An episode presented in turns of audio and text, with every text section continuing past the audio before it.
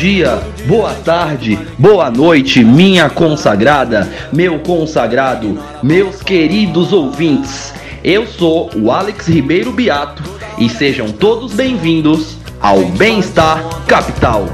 Mas chega um ponto que ninguém mais quer saber. Vocês acharam que a gente não ia falar sobre política hoje? Esse é o podcast dos liberais antilibertários. E editor, já que tu é liberal, libera o play aí pra mim por favor kkkkkk. Tem muita gente se queimando na fogueira e muito pouca gente se dando muito bem. Isso me sugere. Ah, olá, bom dia, boa tarde, boa noite, meus consagrados, minhas consagradas, meus consagradix com gênero fluido. Ah, meu nome é Gelson Almeida, estamos aqui hoje na presença de todos vocês para o último Bem-Estar Capital do ano. É, muito obrigado a vocês que nos ouviram ao longo desse maravilhoso semestre.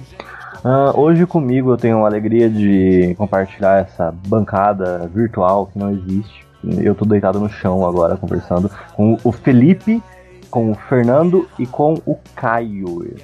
Ah, por favor, deem um oi aqui, pessoal. Sejam bem-vindos então a mais um episódio desse Beck.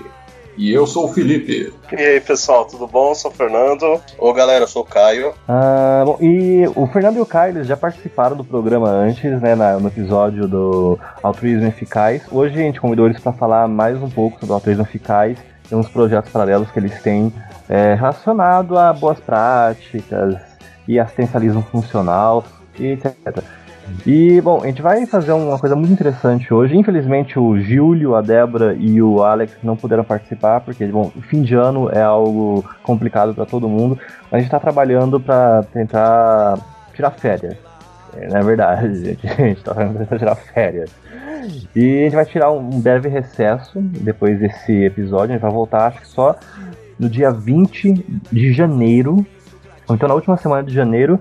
Então, e nesse meio tempo a gente espera alguns comentários de vocês e etc.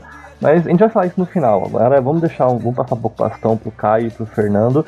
E eles vão falar um pouco do que eles querem falar. É com vocês agora. Isso me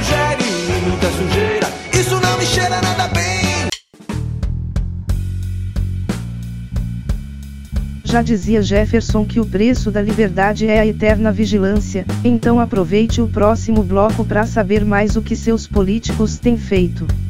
Começa agora, o Político Público. No último podcast que a gente participou aqui, a gente falou um pouco do 80 mil horas, que é um dos últimos projetos que a gente tinha lançado, né? Que foi a tradução do site original. É, e 80 mil horas era muito focado nas carreiras, né? Na lógica do altruísmo eficaz. E a gente sentiu que era interessante agora fazer um, um episódio mais abrangente falando as ideias do altruísmo eficaz de modo geral e como tudo isso se conecta, né? É, primeiro vamos falar um pouco o que é o altruísmo eficaz, né? O altruísmo eficaz, ele ao mesmo tempo é um movimento e é um conceito, né? O que, que é o conceito do altruísmo eficaz? Como você pode fazer o bem do modo mais custo eficaz, né? Essa é uma definição possível. Basicamente usando evidências científicas e a razão para causar o maior impacto positivo no mundo. Isso daí conecta de várias maneiras, quando você pensa como você pode fazer o maior bem e causar o melhor impacto positivo no mundo, seja com a sua carreira, seja com seu tempo, com seu dinheiro, e essas são as reflexões que o altruísmo eficaz traz. Eu vou, eu vou começar antes falando um pouco sobre mim, como eu conheci o altruísmo eficaz, que eu acho que faz mais sentido para até para compartilhar o porquê isso é algo que me interessou tanto, né? E, me, e eu fiquei tão envolvido com isso, né? Isso era uma conversa que eu já estava tendo aqui com o Caio antes de começar o episódio sobre é, a gente se conheceu na faculdade, né? É, nós dois fizemos ciências sociais lá na USP e, e há, há muitas coisas em comum, né? Que que a gente tem por conta disso, né? Porque é um curso, sem dúvida, que atrai pessoas mais idealistas, né? Que desejam fazer algo de positivo e significativo para o mundo, especialmente para a área social. É, isso explica em, em, boa parte o apelo também que certas ideias marxistas, socialistas também têm nesse, nesses cursos, né? Esses cursos a gente sabe muito bem que é, é uma das fontes de recrutamento para partidos de esquerda, para o movimento estudantil, né?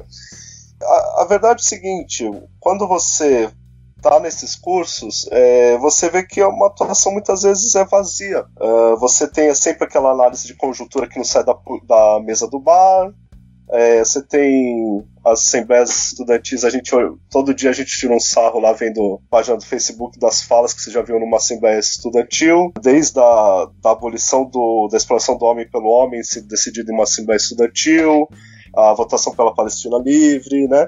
Então é, a gente ficou quatro anos, acho que o Caio cinco, né?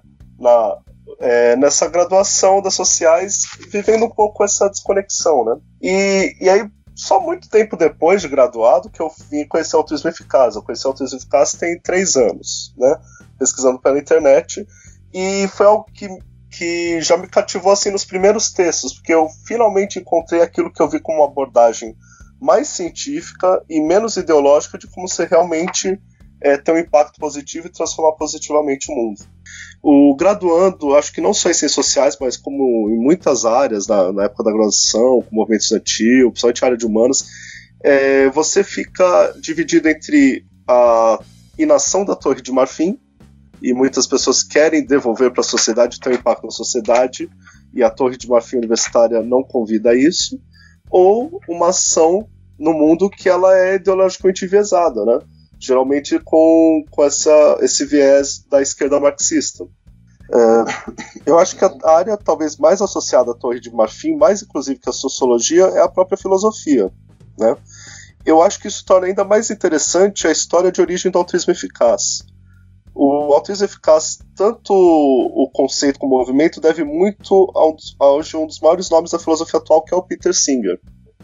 Peter Singer é um filósofo especialista na área de ética e filosofia moral.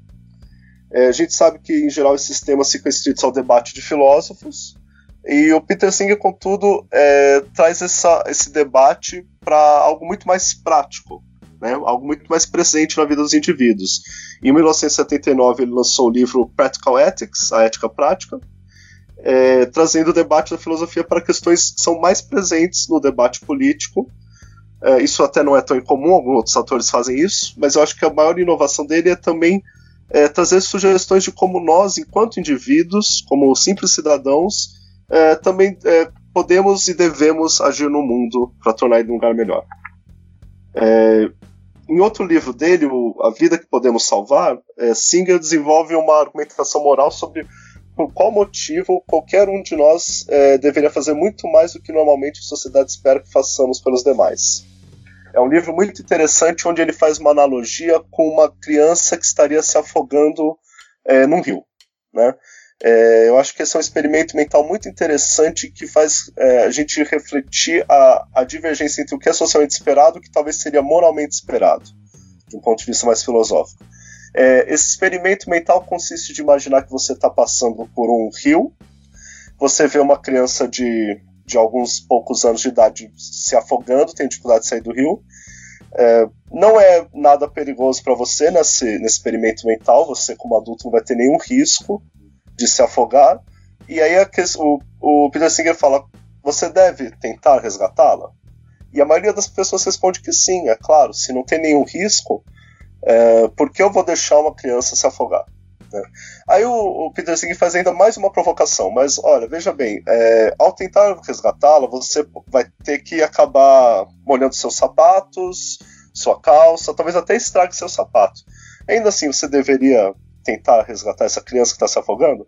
E a maioria das pessoas continua concordando, claro, o que, que é um sapato, o que, que é uh, uma roupa molhada ou até estragada diante da perspectiva de salvar uma criança que está se afogando.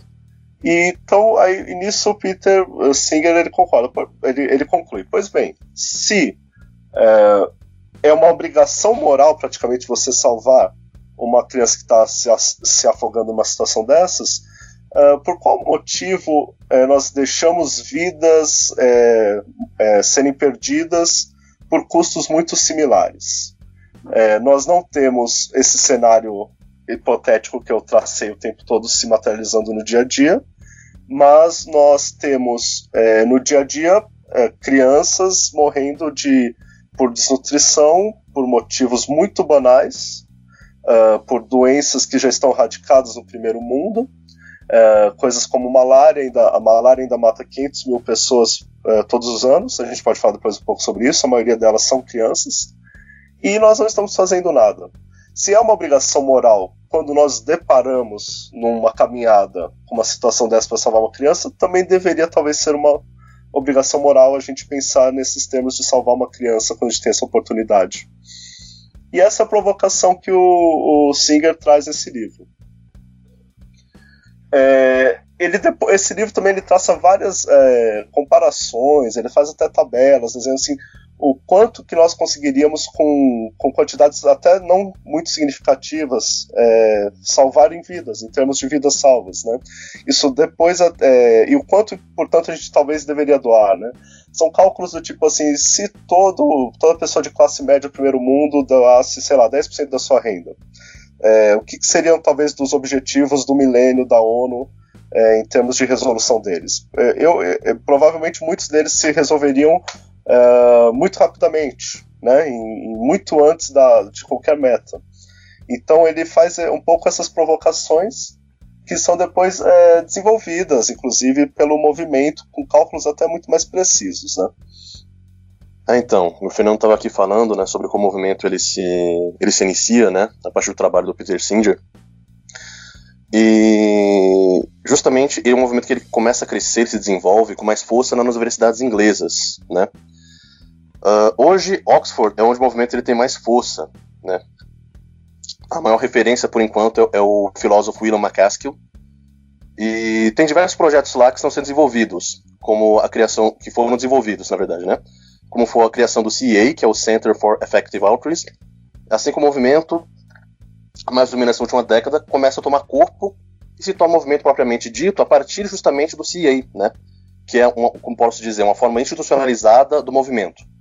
E não é muito. Não é, não é, não é, não é como posso dizer, não é à toa né, que esse, esse, esse movimento ele começa a desenvolver mais na Inglaterra. Há certos méritos acadêmicos na Inglaterra, no geral. Uh, é lá que se toma muita força abordagens mais sérias de políticas públicas baseadas em evidências, como a criação do Behavior Insights Team, né, que praticamente inaugurou a ideia de aplicar estudos aleatórios controlados no governo. Isso daí é uma, é, só, é, é hoje o padrão ouro da, das ciências. Né? A gente uhum. sabe que são os estudos aleatórios ou estudos randômicos controlados. É, isso é, o, é, um padrão que vem aí da área das biológicas, da medicina. E aí você tem uh, alguns economistas começando a pensar como aplicar isso em situações da sociedade. Uhum. Né? E aí a gente pode lembrar que os ganhadores, dos ganhadores do Nobel, esses outros ganhadores do Nobel de Economia, é, eles inauguraram também esse tipo de, de uso desses experimentos para a redução da pobreza. Né?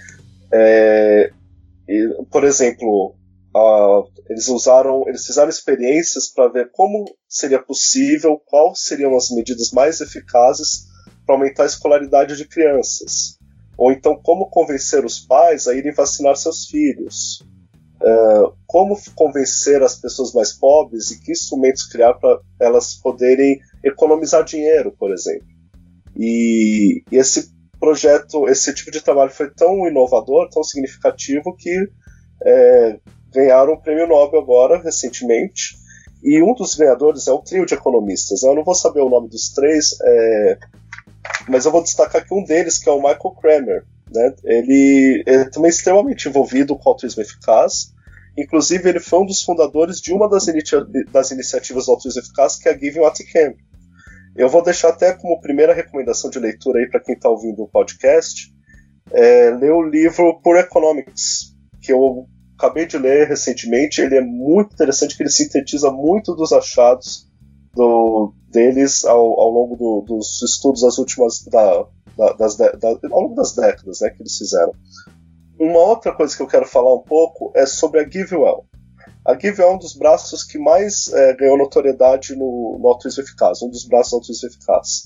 Basicamente, eles é, é, se trata de uma organização criada por pessoas do altruísmo eficaz que buscou mensurar com muita precisão, com o máximo de precisão possível, quais intervenções sociais voltadas às pessoas em extrema pobreza são mais custo-eficazes e nisso eles seguiram diretamente o prêmio do. O, o, nisso eles seguiram diretamente os economistas ganhadores do prêmio Nobel. Eles têm muito embasamento em cima desses primeiros trabalhos. E em cima dessas intervenções que seriam as mais custo-eficazes, eles, eles tentaram chegar em quais seriam as ONGs é. É, que conseguem aplicar tais, tais, é, tais medidas com, com maior custo-eficácia. Eu vou, eu vou, por exemplo, citar algumas, é, por exemplo, a Against Malaria Foundation. A Against Malaria Foundation, ela, ela basicamente o trabalho dela é, faz, é distribuir, ela doa, né, uh, redes é, tratadas com inseticidas é, são redes que previnem a pessoa de pegar malária. Ser picada pelo mosquito. Né? Então essa rede vai impedir ela de ser picada pelo mosquito da malária.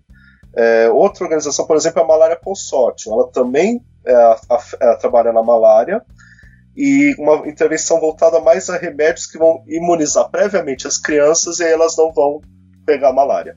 É, por que a malária? Né? Como eu estava mencionando lá atrás, a malária mata por ano cerca de 500 mil pessoas. Isso é um número absurdo, dado que ela já poderia estar, estar talvez erradicada com um pouco mais de, de intervenção humanitária e esforço dos governos é, nisso, mas isso já é um enorme avanço comparado com a década de 90, onde ela matava mais de 2 milhões de pessoas. Então, era, então mesmo hoje ela ainda é extremamente custo-eficaz, e é claro que é uma série de cálculos complexos, eu acho que isso tudo é muito interessante quem quiser entrar nessa minúcia, entrar no site da GiveWell para ver um pouquinho mais sobre isso. Mas a gente está falando de uma vida salva cada mais ou menos 2 mil dólares e, e, e, nessa intervenção, já, já custando todos os custos é, diretos e indiretos, então não só a fabricação da rede, mas a sua distribuição, é, as perdas, etc. Então, isso daí eu acho que mostra bem o quanto é, é possível você ter é, reais intervenções com muito custo eficazes que tem um impacto real na vida dos indivíduos, se a gente se guiar como é, talvez não tanto por considerações emocionais, né, mas em considerações sobre o qual que vai ser o mais custo eficaz para resolver aquele determinado problema. É, isso é uma coisa que às vezes algumas pessoas são mais resistentes, mas eu entendo que até muito dos, dos ouvintes aqui desse podcast já conseguem. É, são mais simpáticos a essa ideia porque estão mais familiarizados com esse tipo de análise de custo-eficácia. Outras intervenções não vão salvar vidas, mas vão melhorar significativamente a vida das pessoas envolvidas. Né? Um exemplo, por exemplo, de uma organização que a GiveWell recomenda, porque ela é muito custo-eficaz, é a Helen Keller, numa intervenção específica que eles fazem de suplementação com vitamina A. Por que a suplementação com a vitamina A? Quando a criança não tem os nutrientes necessários é, para o desenvolvimento do corpo, ela vai ter dificuldades do, desenvolvimento mental e também o risco de cegueira. Né? Então, algumas vitaminas, quando suplementadas nessa primeira infância, são essenciais para prevenir isso. E existem outras intervenções lá para quem quiser acompanhar. Tem, por exemplo, intervenções muito custo-eficazes com o, que seria a desvermifugação, ou desparatização, porque é um problema muito grave em lugares onde não tem sistemas de esgoto, uh, o problema de, de vermes é, que atrapalha o desenvolvimento do organismo, o desenvolvimento mental das crianças, é, o rendimento escolar delas piora muito, e isso também é uma das intervenções que a gente sabe que são mais custo-eficazes em melhorar a escolaridade. Muito mais do que distribuir livro, uniforme, material escolar, professor. É, antes de mais nada, você tem que pensar essas intervenções de saúde para garantir que a criança vai ter a capacidade adequada para conseguir prestar atenção numa aula e ter o aprendizado. E, aliás, inclusive, conseguir ir até as aulas, porque se ela está doente, ela falta as aulas também. Então, eu acho que é mais uma dica aí para quem está tá acompanhando o podcast, acessar GiveWell, para quem quiser saber um pouco mais de detalhes dessas análises, de como eles chegam a esses resultados. Se você se interessou, se sensibilizou, você também pode fazer uma doação para eles. É, se você tem dificuldade com o inglês, ou por qualquer outro motivo prefere doar diretamente com o site no Brasil, é, você, por exemplo, deixa de pagar o IOF, a gente também tem a Doi A Doibem foi desenvolvida também por colegas aqui do Altruísmo Eficaz do Brasil, é www.doibem.org.br. Também tem algumas das análises que a Givel lá fazem. E você pode doar diretamente para a Doibem, que ela faz a doação para a GiveWell. A, a Doibem ela também buscou é, trazer esse mesmo trabalho da GiveWell para algumas das organizações brasileiras, adaptando a realidade do Brasil. E ela também tem algumas recomendações de organizações para você doar é, para ter maior impacto no Brasil. Tem algumas pessoas que ainda entendem que é, eu não vou doar internacionalmente, eu tenho que devolver para o Brasil, então é uma outra recomendação interessante. Você quer doar estritamente para o Brasil, dados os enormes problemas sociais que nós ainda temos, é evidente, a Doe Bem também é outra solução que pode ser interessante.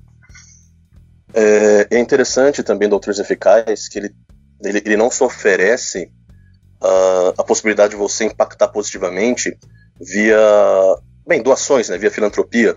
Não que isso seja um problema, obviamente, que não é um problema. É um, é um, é um meio extremamente eficaz de você impactar também. Né, você, você reservar um dinheiro, reservar até mesmo um tempo, né?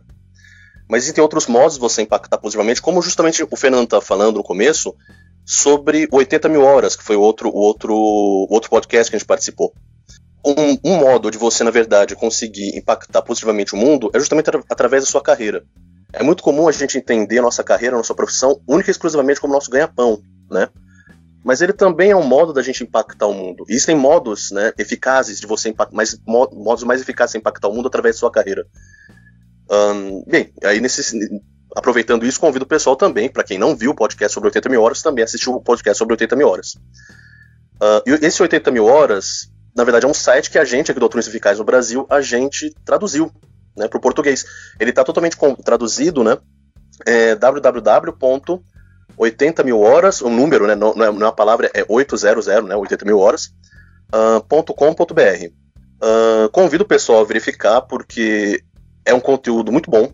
Eu costumo dizer que é minha nova Bíblia, por assim dizer, porque ele não é só um guia de carreiras, né? Ele também traz dicas interessantes, até para estudo, né? Para você desenvolver sua própria carreira e não só achar uma carreira que seja eficaz. Né?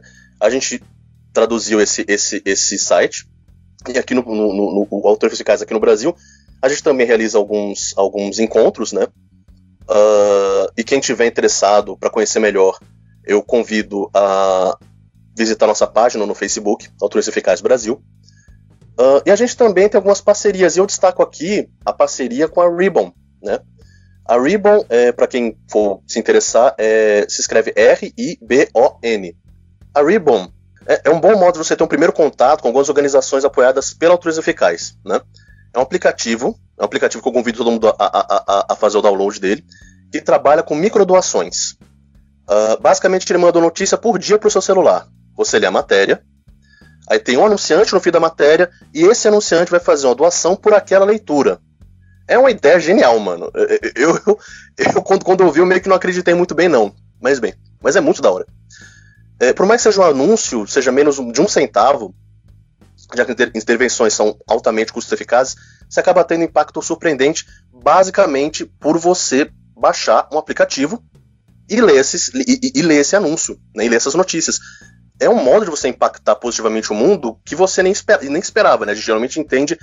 É muito comum a gente entender impactar o mundo positivamente com aquela, aquela, aquele modo meio franciscano. Né? Você tem que sacrificar muito para poder gerar alguma coisa positiva nesse mundo. Mas não, tem modos de você impactar positivamente o mundo que não necessitam tanto sacrifício, por assim dizer. Né?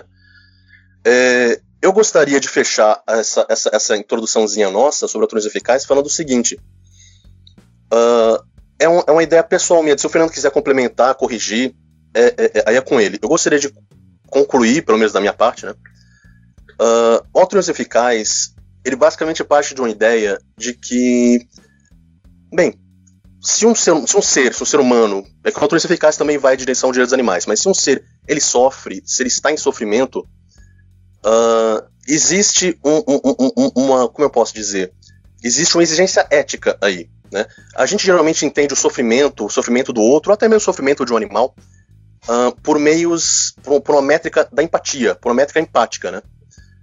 Uh, a ideia é justamente, não que a empatia seja algo ruim, a empatia é boa, mas ela tende a ser insuficiente nesse sentido. A ideia é, se há o sofrimento, e esse sofrimento gera uma questão ética, uma, uma, uma, até mesmo uma responsabilidade ética, ele gera até certo ponto um comprometimento. E tendo em vista que é um comprometimento, é uma responsabilidade, existem modos mais objetivos de você alcançar esse objetivo, de você manter esse comprometimento para minimizar ou findar esse sofrimento, do que simplesmente um, um, um, uma, uma, a empatia, né? Uma, uma, uma, consideração subjetiva. Então, quando você vai selecionar um modo de você impactar positivamente o outro, o próximo, o, o, o dos animais, o mundo, né? É, você não precisa se limitar a, a, a, uma seleção do que você deve fazer melhor pela empatia, pela, pela, pela aproximação subjetiva da coisa. Existem modos de você mensurar. Isso é claro, tem que ficar muito claro isso. Existem modos de você mensurar positivamente como você impacta o mundo. E não, de novo, e não necessariamente precisa ser aquela coisa franciscana de você sacrificar profundamente para isso. Pode ser, pode não e é profundamente satisfatório. Né? A gente também falou um pouco isso sobre 80, no, no, podcast 80 mil, 80 mil horas. Como é satisfatório também fazer o bem. Fazer, é, fazer o bem, né? Só vou até complementar. Eu admiro muito também o trabalho do Bill Gates, Bill e Melinda Gates, né, o casal, com a sua fundação. E eu acho que o, o, o lema deles é uh, todas as vidas têm igual valor. Eu acho esse um lema muito interessante. Eu acho que isso está uh, na fundação das sociedades liberais, das democracias liberais, o valor igual de todos. E eu acho que faz parte a gente levar essa ideia também para o âmbito da filantropia e, e pensar as intervenções talvez não tanto pela proximidade, mas por esse tipo de consideração mais universal sobre o quanto todas as vidas têm igual valor e talvez então ao invés de pensar um pouco que a caridade começa em casa pensar o quanto é, as pessoas mais necessitadas é, não têm tem ainda tanta dificuldade de chegar a qualquer tipo de recurso e ajuda para elas. A, a, fundação do Bill e Melinda Gates, para quem não conhece, também convido a conhecer, eles fazem um trabalho fantástico. Uh, o Bill, o, o, o, Bill, o Bill Gates, ele, ele fundou essa, essa, essa organização e logo depois ele saiu da Microsoft, alguns anos depois, para se dedicar a ela. Tem um documentário muito interessante no Netflix, quem quiser assistir. É, Inside Bill's Brain, acho que é algo assim, né? Por dentro da cabeça do Bill Gates. E, e eu acho que, sem dúvida, o Bill Gates é, também é uma pessoa muito alinhada com as ideias do altruísmo eficaz, o Bill e a Melinda, é, por esse tipo de consideração. Eles começaram com a fundação trabalhando nos Estados Unidos, até que eles foram pesquisar e se dar conta quais eram os problemas no nível global. E quanto, por exemplo, é, era ainda escasso acesso à água e saneamento básico na maior parte do mundo. E hoje um dos grandes desafios que o Bill se propõe, por exemplo, é repensar todo o sistema de saneamento básico para tornar ele é, massificado, é, dado o custo muito alto no modelo atual para chegar na, nas pessoas em extrema pobreza. É um documentário também que vou deixar como recomendação para quem quiser assistir, muito interessante é, no Netflix. Não sei se tem outros lugares, acho que só no Netflix que eu assisti. São quatro episódios. Vale muito a pena também. É, e de quebra ele também está querendo resolver o problema do aquecimento global e renovar as usinas de energia nuclear. Recomendo muito também para quem quiser assistir. Uh, não, muito bom, muito bacana. É, o, o, eles falaram agora desse último Nobel, que foi a Duflo que ganhou, né? Foi a, ela conseguiu pegar o recorde de a mulher mais jovem a ganhar um prêmio Nobel, junto com o marido dela, o Abhijit, né? E esse outro, que é o orientador dela, né? Que eles falam que ele é muito vinculado ao altruísmo eficaz. Eu comecei a ler o Poor Economics, eu não terminei ainda, mas eu, eu acho que eu vou terminar esse fim de ano. Ele realmente é um livro sui generis, porque eles têm abordagens novas, abordagens via de regra heterodoxas, que se propõem a reduzir a desigualdade e eliminar a pobreza ou então condições de vulnerabilidade. Para isso eles, eles fazem tipo é, experimentos é, data-centered, ou então é, ortodoxamente construídos, né? não trabalham muito com perspectiva, não trabalham muito com ilusão moral e etc. Mas é realmente um trabalho bem intencionado. Eles não trabalham só com alocação de recursos ou é, eventual ganho de produtividade ou então mera eficiência pela eficiência. Eles têm uma fundamentação, é um respaldo mais ético na atividade que eles propõem a fazer, que no caso é redução da desigualdade e mitigação da, de questões de vulnerabilidade. O altruísmo eficaz ele realmente está bem presente nisso, ele está muito presente nisso. E eu queria conversar com vocês a respeito do altruísmo eficaz, é porque ele não tem um, uma posição tipo, oficial no Brasil. A gente não tem muitas pessoas, ou então muitos filantropos no Brasil, falando assim, não, vou levantar a, ban a bandeira do altruísmo eficaz. Então eu queria conversar com vocês, tipo, se sentem falta de um protagonismo filantrópico, ou então mesmo um protagonismo político do altruísmo eficaz, eficaz aqui no Brasil? Olha, na verdade, o altruísmo eficaz como movimento, pensando até internacionalmente, é algo ainda muito recente. Essa é a avaliação que eu faço. Ele tem, assim, bem estruturado cerca de uma década. Eu acho que ele já está tendo tanto impacto e, e, chegando em tantos lugares que talvez ele até pareça maior do que, do que é no primeiro momento, né? Então, esse envolvimento meu, do Caio, dos colegas que se unem em São Paulo, também tem um, núcleo já no Rio Grande do Sul mais bem estruturado, é um envolvimento totalmente voluntário de pessoas que tomaram contato com a ideia, é, resolveram fazer grupos locais para discutir as ideias e, e, entre um dos principais motivos, pensar justamente como melhorar a divulgação dessas ideias é, localmente no Brasil. A gente entende que a, a, o principal talvez não seja nem divulgar o autismo eficaz no Brasil, mas é um passo atrás que é, se discute aqui, que é a cultura de doação. Eu nunca tinha ouvido falar desse termo até entrar em contato com o autismo eficaz. Eu fui também procurar entender um pouco melhor como é a filantropia aqui no Brasil.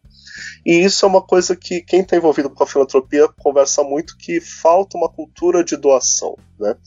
Uh, você vê o, o, americano se espera moralmente se espera que ele contribua mais com a sua sociedade, que ele participe de conselhos comunitários, que ele é, se envolva até com a vendinha do, do suquinho na banca de limonada quando ele é criança, adolescente, para ganhar fundos para o colégio, isso e aquilo. Então, isso é algo muito presente no cotidiano. E com isso eles têm uma cultura de doação muito forte. Né?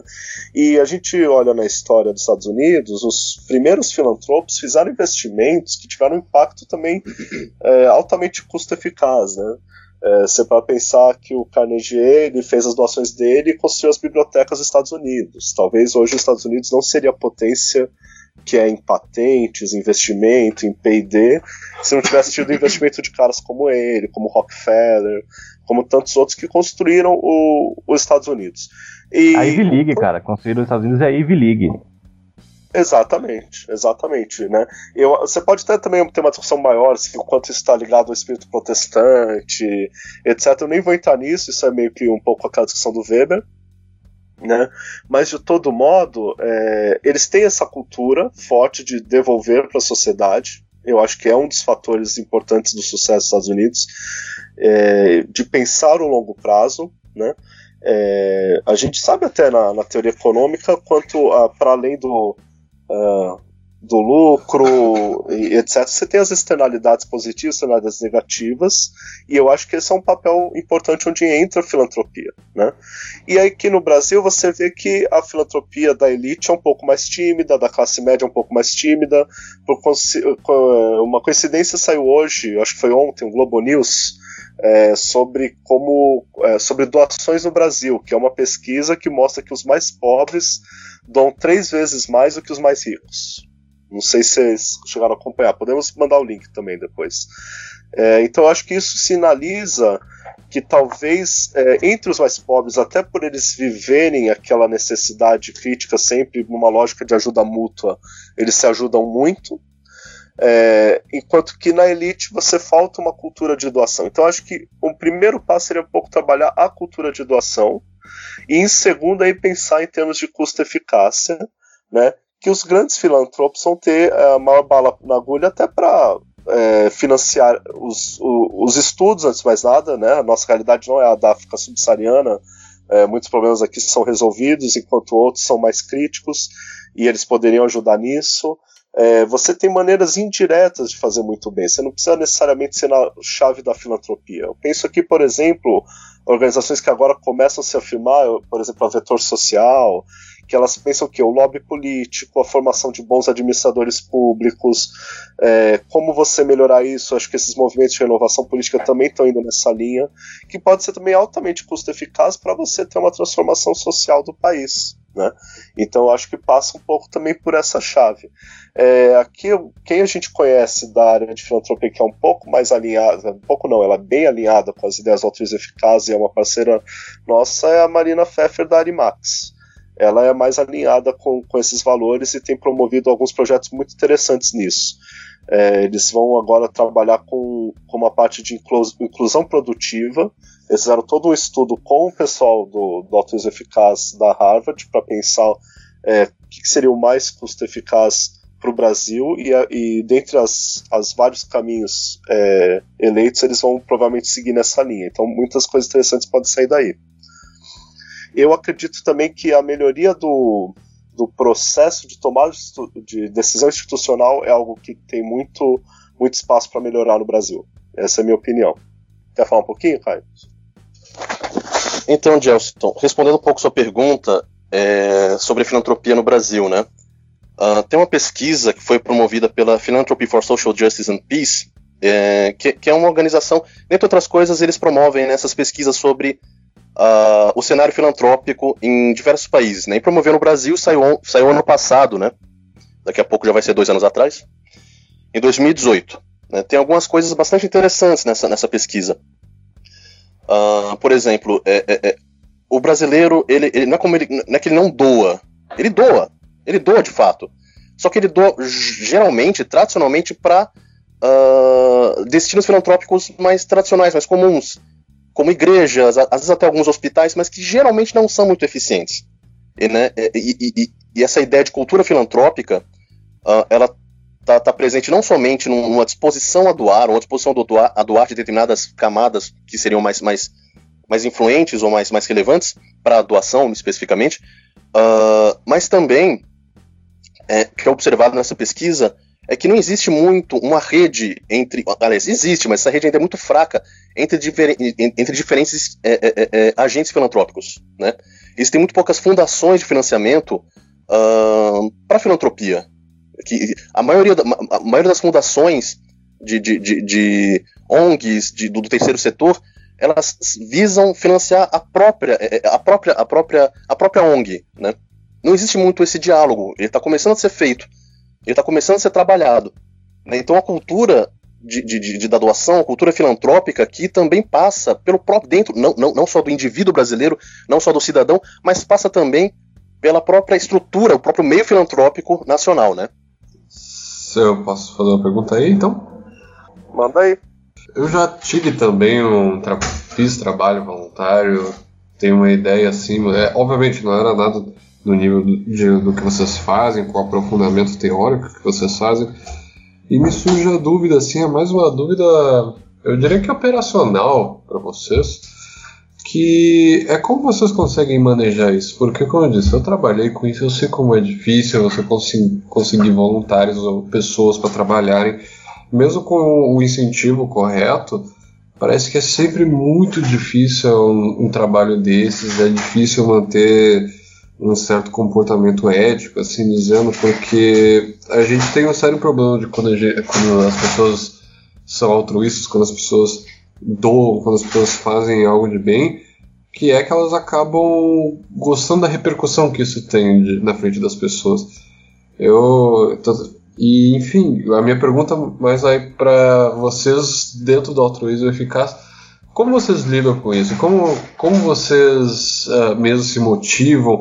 Ou se vocês têm problemas assim de vez em quando e pensam, ah, hoje não dá, ou se não existe isso, como é que é? É, essa é uma provocação que eu acho bem interessante, muitas vezes eu também comento sobre isso, que é, muitas vezes fazemos talvez por uma autossatisfação, né? E uma, essa motivação de autossatisfação, de estar fazendo bem, uh, do que propriamente preocupado em estar fazendo bem seus resultados. Né? É por isso que é um apelo que a gente convida menos emotivo e mais racional. Essa é uma das propostas chaves que a gente tentou passar aqui no altruísmo eficaz.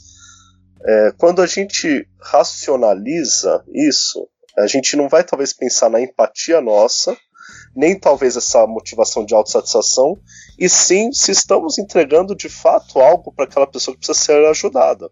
Né? Então, eu acho que isso é um problema que você detecta que é muito presente mesmo no voluntariado. E o Auto Eficaz faz até algumas provocações muito interessantes ao voluntariado. É, existem vários é, casos interessantes que a gente costuma comentar. Então, por exemplo, é, é bem comum as pessoas se voluntariarem para fazer o sopão, para fazer é, esse tipo de ação mais corriqueira. É, mas talvez, se você estiver preocupado mais com a efetividade das suas ações, seria mais interessante você doar o seu dinheiro eh, do que propriamente esse tipo de voluntariado com o seu tempo. Aí você fica numa questão que é, mas as pessoas vão ter a satisfação emocional advinda disso? Talvez não. Então por isso que eu brinco que é um apelo de não tem nada de errado você se sentir bem fazendo bem, fazendo voluntariado, fazendo uma doação, o que for.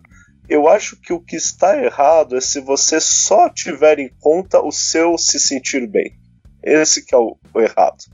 Você tem que também ter uma preocupação racional de estou atendendo às necessidades.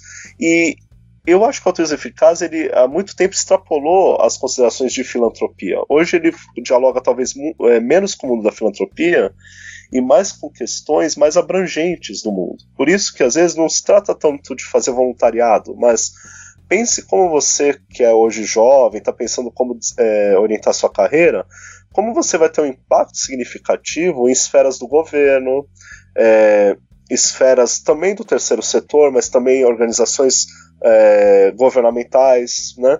uh, ONU, Organização Mundial do Comércio, tantas organizações você pode se envolver e ajudar a orientar melhor os recursos para os maiores problemas, os problemas mais prementes do mundo. Né? Então essa é a consideração de carreira. Então você extrapola muito mais, talvez, as primeiras reflexões que pensavam em voluntariado e doação. Então, é, realmente é um problema, né? Você engajar as pessoas, e não só engajar, mas você coordenar elas, né? E muitas vezes, sem ou apelo ideológico, ou religioso, ou qualquer tipo de, de, de organização mais, mais bem. uma base melhor, né? Fica muito difícil você engajar e coordenar essas pessoas, direcionar para o mesmo ponto. Né? É difícil mesmo. É uma das questões que a gente tem que lidar também, que a gente leva em consideração, né? Você. E um dos, como o Fernando estava falando, parte do segredo da coisa, por assim dizer, parte do, do, do que a gente crê para ter um impacto mais positivo, é a gente justamente sair dessa, dessa ideia de, de, de, de da motivação para a filantropia, não, desculpa, não para a filantropia, mas para o voluntariado, uh, sai um pouco dessa ideia do, do, do, eu tenho que sentir, eu tenho que ver, eu tenho que essa coisa do sensível para você, para você, para você se motivar um voluntariado ou para simplesmente impactar positivamente, né? tem que, até porque geralmente aquelas as iniciativas que são mais ligadas a, a, a, esse tipo de motivação, elas tendem a ser menos eficientes. A ideia é justamente isso. Vamos transformar isso em números, vamos transformar isso em dados objetivos que podem então ser, ser, ser, ser usados para mensurar, ser usados para você uh, otimizar, né? O a ação, a, a ação do voluntária e por aí vai. Mas sobretudo, eu acho que a gente tem que agir como voluntário, ou, bem, dentro do terceiro setor, ou basicamente tentando impactar, um, como a gente está falando sobre impactar o mundo positivamente, de uma, forma, de um modo custo eficaz, a gente tem que agir levando em consideração, inclusive, isso, né? A dificuldade que é você é, é, é, engajar as pessoas. É difícil. É uma dificuldade que é muito difícil, e é muito difícil você conseguir engajar uh, abrindo mão né, de certos apelos emocionais. E que, como eu disse, eles, eles, eles, eles são um pouco mais difíceis. Então, às vezes, a questão é, é menos engajar é, o indivíduo, menos engajar ele subjetivamente e mais criar um bom uh, ambiente institucional para a filantropia, né? Esse, essa pesquisa que eu estava falando, ela, ela que eu falei no do, do 2018, né, sobre, sobre essa pesquisa que eu falei na, na, na, na, pergunta anterior, ela, ela traz uma questão interessante também porque não é só que como estava falando, não é só o meio filantrópico, mas o próprio uh, uh, ambiente institucional brasileiro, ele, ele, ele não é tão, ele não recebe tão bem a filantropia, né? Tanto pela, pela estrutura legal e fiscal, né? Sobre, tanto imposto sobre doação e também uma legislação, ausência de legislação sobre fundos patrimoniais, né? Que poderiam ser usados justamente para é, é, financiar o terceiro setor, financiar ONGs, para bem, para atuar de forma benéfica, né? talvez uma das coisas seriam mais interessantes da gente hoje atuar na realidade brasileira é também criar interesses fiscais mais interessantes para fazer doações, né? Então hoje você tem uma grande dificuldade, por exemplo, de bater do imposto de renda uma doação que você faça. Né? Então, talvez até pressionar por mudanças na lei para tornar mais fácil é, você ter um, um, impacto fiscal positivo, um retorno positivo para a pessoa que faz doações. Voltando para o tema do, do voluntariado, é, tem, tem umas informações, por exemplo, que muitas ONGs escondem, né? E a gente do, do Altruísmo Casa acha interessante é, lembrar isso, até para as pessoas questionarem um pouco a, as atuações delas, né? Uma delas é que a maioria das organizações, o voluntariado custa às organizações mais do que ele entrega. Né? Então, aí você vai perguntar, então por que, que as organizações mantêm equipes de voluntariados se ele dá prejuízo, por assim dizer? Né? A organização desses voluntários acaba sendo mais gasto do que o que eles trazem.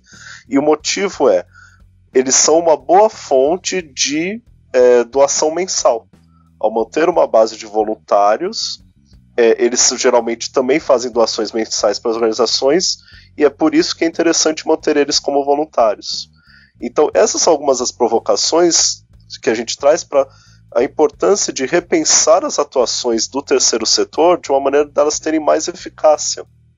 Outro exemplo muito interessante, eles fizeram um levantamento. Teve uma época na Inglaterra que ficou uma moda, ficou muito comum é, fazerem é, pulos de paraquedas para é, atrair doações para uma determinada causa. Então, geralmente era causas relacionadas à saúde. Então, assim, vamos pular de paraquedas pelo câncer, vamos pular de paraquedas pela, pelo câncer de mama, por exemplo. Né? E aí faziam é, esse tipo de ação é, para chamar atenção e, e atrair doações. Aí eles fizeram um levantamento que foi muito interessante, que eles viram que o custo que isso implicava era muito maior do que a, as doações que eram geradas. Por qual motivo? A maioria das pessoas que entravam nesse tipo de ação eram paraquedistas de primeira viagem, é, causavam diversos acidentes nisso, e os acidentes é, custavam ao Sistema Único de Saúde inglês, né, o, o, eu não lembro o nome dele agora, é, custava muito mais do que estavam de fato arrecadando. Então eu acho que essas são algumas das ciladas do, do voluntariado e por que às vezes é mais interessante você pensar em custo-eficácia é, no terceiro setor. Ok, não, eu entendi. Vocês fizeram uma, é, uma exemplificação muito bem, muito didática, cara. Acho que o pessoal de casa deve estar gostando. Agora, eu tenho uma pergunta, acho que vai ser a última pergunta é, desse episódio sobre é, essa relação, essa dinâmica entre entes públicos e é, entes privados, ou então é, grandes atores econômicos, ou magnatas, bilionários, enfim, esses grandes players econômicos. O Brasil, a gente tem uma certa tendência a usar políticas industriais ou políticas econômicas como forma de redistribuição de renda, como uma política de redistribuição de renda paralela. Tipo, a gente tem hoje uma política de redistribuição de renda chamada Bolsa Família. Ele é excepcional e é muito eficaz, muito eficiente. É um programa, uma política vitoriosa, a gente pode falar isso. Agora, em, em contrapartida, a gente tem outros programas, outras políticas governamentais que são é, desviadas ou então são utilizadas de forma a também ser um programa de distribuição de renda paralelo, quando elas não deveriam ter essa finalidade propícia. Por exemplo, a gente tem é, bancos públicos que atuam em regime de mercado, mas que ao mesmo tempo agem como se fossem OS e dão crédito direcionado, e isso é, prejudica e dificulta é, não, e aumenta a taxa de juros. Agora está mudando um pouco por causa da, do Open Banking a gente está tendo mais players no mercado, a gente está conseguindo é, fragmentar um pouquinho os juros e está mudando. Mas antes isso era um problema muito sério, o crédito direcionado. Em contrapartida, a gente, em paralelo, a gente tem outra situação também que é um pouco mais famosa, que é a nossa política industrial. A gente sempre usou, tipo, vamos ter uma política, vamos dar subsídios para as indústrias, por quê? Porque elas dão emprego e dão renda. Então, tipo, o trabalho da política industrial nunca focava só em é, viabilizar a produtividade, viabilizar a eficiência produtiva. Ela focava também em possibilitar uma estrutura de distribuição de renda, onde o governo dava dinheiro das indústrias e as indústrias produziam um produto ou outro e davam bons salários e pagavam bons salários para um determinado setor da, da sociedade. isso é uma política de redistribuição de renda informal. E agora eu queria conversar com vocês a respeito de, desse ponto. Tipo, vocês estavam falando sobre a eficiência do voluntariado, eficiência das boas, de boas práticas de non-profit organizations, de boas práticas é, de é, doação. Eu queria. É, qual a perspectiva do altruísmo eficaz, ou qual a posição do altruísmo eficaz sobre é, esse uso de políticas econômicas, sobre esse desvirtuamento de políticas econômicas ou de posições, posicionamento governamental? Ah, sem dúvida isso tudo é péssimo, né? Não tem nem o que, o que acrescentar muito, né? Como você mesmo explicou, né? Olha a diferença entre um Bolsa Família, que esse sim, ele está bem embasado em, em boas evidências científicas, em vários estudos. Eu sou um partidário de programas de renda básica, UBI, tem vários nomes, né? Uh, aliás, uma das organizações que a Autismo Eficaz apoia a Give Directory, que é uma ONG que basicamente distribui dinheiro aos mais pobres do mundo. Então, ela, ela vai justamente na linha da doação de renda diretamente para as pessoas. E isso é altamente eficaz, isso é extremamente interessante, está comprovado cientificamente, houve estudos para fazer isso e por isso dá certo. Né? É, agora, quantas outras políticas públicas é, estão extremamente erradas? Né? Por quê? Porque tem isso que você falou, é claro que há interesses aí, é, muita gente lucrando com isso, esse é um ponto. É, mas também é, a gente ainda tem um, um, um, cenário nesse país que as pessoas fazem é, políticas públicas sem nenhum embasamento, né? Desde o do político que vendeu uma ideia que ele viu que ia ser interessante para atrair votos, considerações de marketing mais propriamente do que a resolução do problema. É, e isso tudo acrescenta as camadas do desperdício, da corrupção, da burocracia, né? Então, sem dúvida, isso daí é, é péssimo. Eu acho que talvez para a realidade brasileira, que ainda que nós sejamos um país pobre, eu acho que o que pega mais é justamente como o Estado é mal usado, né? É, e não somos tão pobres quanto países em extrema pobreza, eu acho que talvez o mais eficaz é a gente começa a fazer é, intervenções políticas, né? Eu acho que isso também é uma área que a gente pode ter vários avanços, a gente vê aí vários movimentos aí é, avançando nesse, nesse sentido, os movimentos de renovação política. É, talvez o que, que a gente deveria até fomentar, eu acho que esse podcast é até um bom espaço para a gente fomentar isso, é algum tipo de consenso suprapartidário, supra-esquerda, direita, então dialogar com todo mundo de bom senso para que a gente tenha mais políticas públicas baseadas em evidências científicas. Eu acho que dá para gerar algum consenso, é, não, não é claro de todo espectro político, mas de alguns players relevantes, de apesar das diferenças, que a gente tenha uma agenda é, mais voltada a esse tipo de atuação.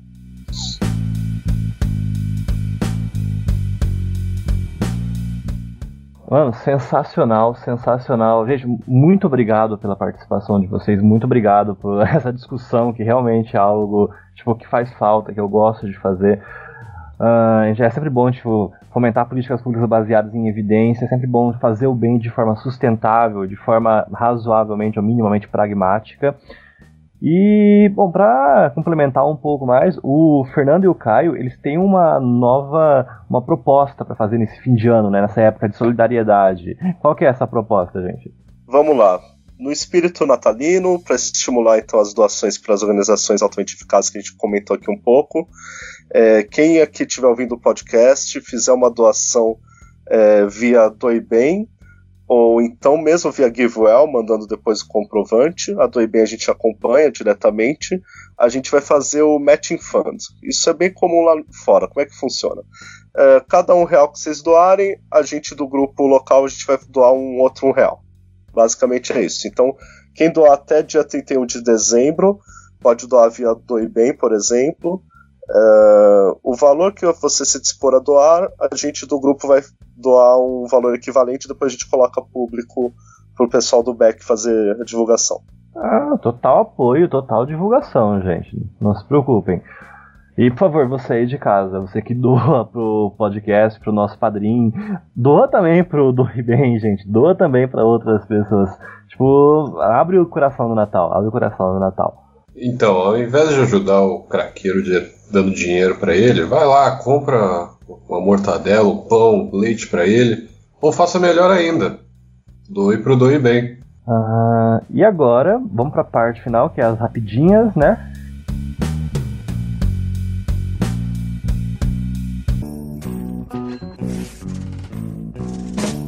Bom, tem gente que não gosta, mas a gente até que é chegado numas rapidinhas. Rapidinha número 1. Ran Dass, pioneiro no estudo do LSD, morre aos 88 anos no Havaí. Deve ter sido uma viagem.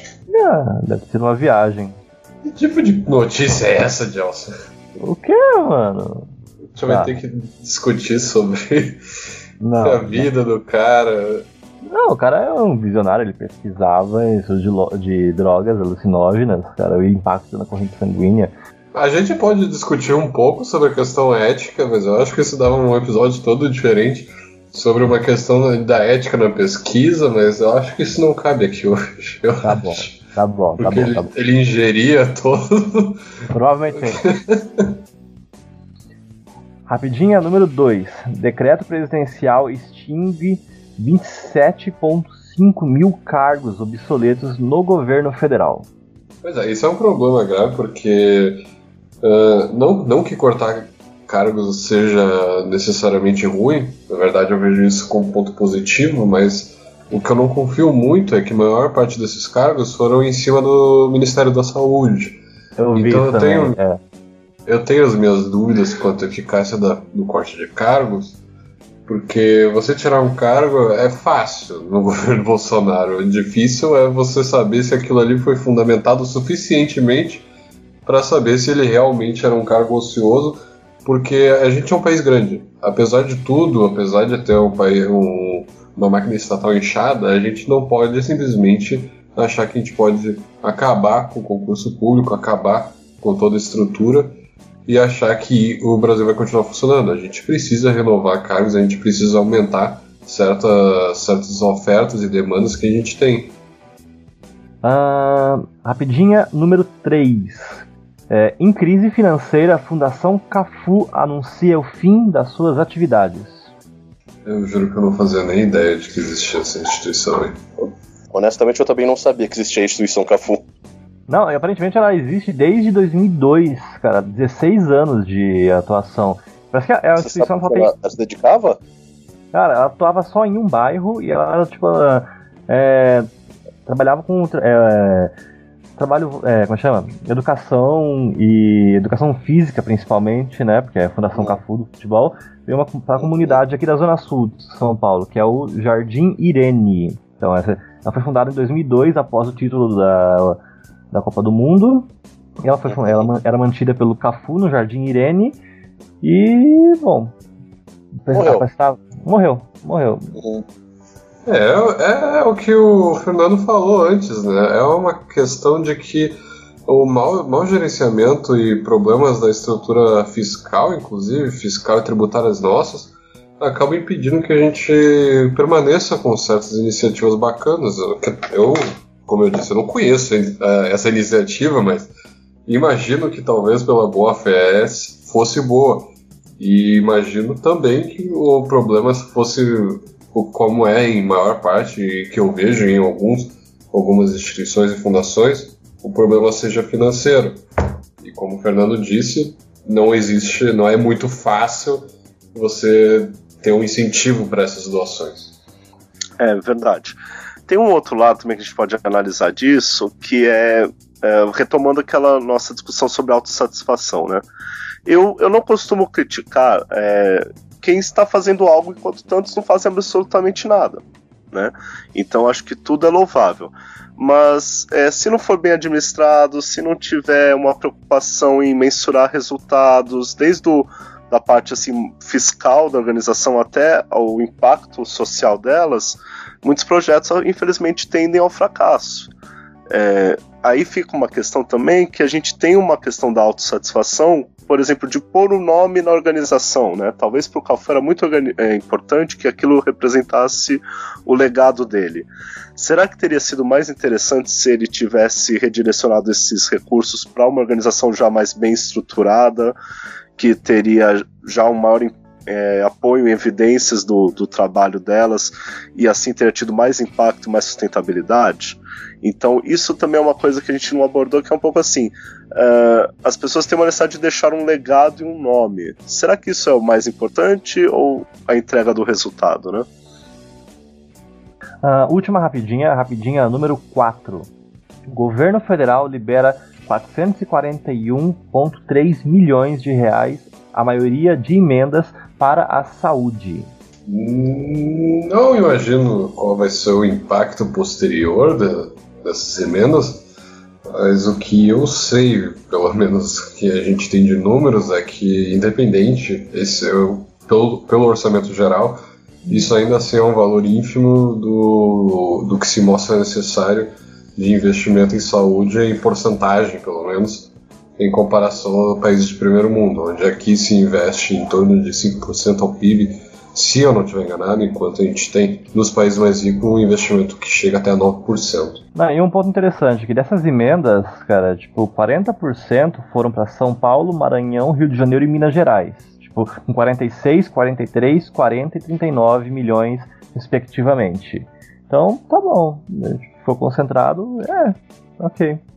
É, e novamente, né? É, o gasto na saúde em geral é positivo, sim, uh, mas é, para que áreas da saúde isso foi direcionado? Né? Uh, para as áreas mais custo-eficazes, menos custo-eficazes, é uma campanha de vacinação, é o tratamento do câncer. Eu acho que é, isso daí também é uma discussão muito interessante, que é a discussão ética barra legal barra econômica de priorizar é, investimentos em áreas como saúde. Né? Isso aí eu acho que dá um debate inteiro para um, um podcast onde vocês quiserem, porque eu acho isso muito interessante, inclusive, de chamar especialistas nisso. Porque uh, muitas vezes tem uma judicialização, por exemplo, da saúde, você tira.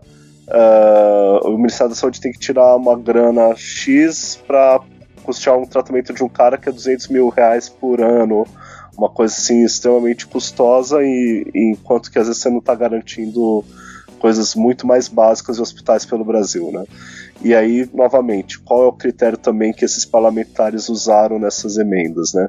É, sou meio cético de que tenha sido para as medidas mais custo-eficazes na área de saúde. Muito bem. Uh, gente, no final, esse foi o, foi o último back do ano, é o Bem-Estar Capital. Eu gostaria de agradecer a todos os ouvintes que se dignaram a acompanhar a gente por um semestre.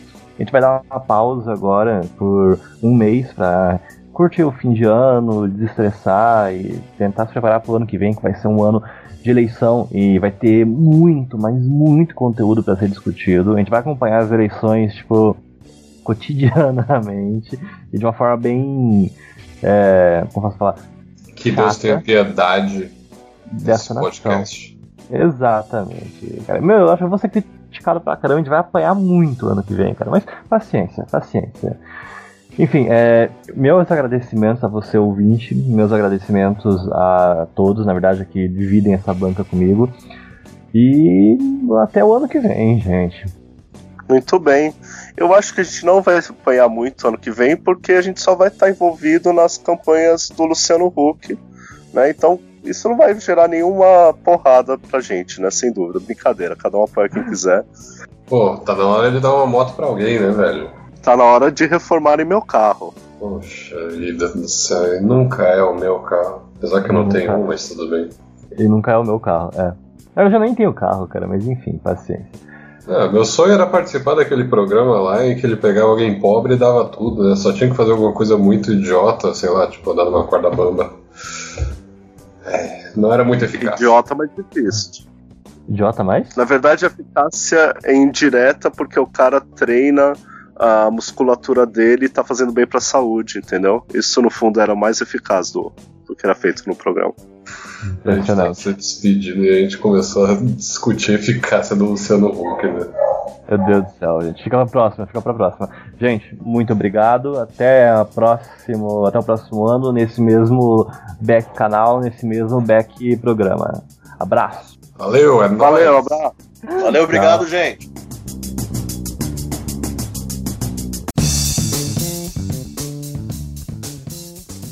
A fim de melhorar a qualidade do nosso podcast, investir em publicidade e pagar o agregador para manter o áudio disponível 24 horas por dia para todos vocês, queridos ouvintes. Nós, do Bem-Estar Capital, temos um financiamento coletivo, sendo possível doação a partir de um real. Digite www.padrim.com.br barra liberais antilibertários e nos ajudem da maneira que vocês quiserem e puderem contribuir. De antemão, gostaria de agradecer a todos os padrinhos que já estão doando e estão acreditando no nosso debate de maneira consistente e coesa.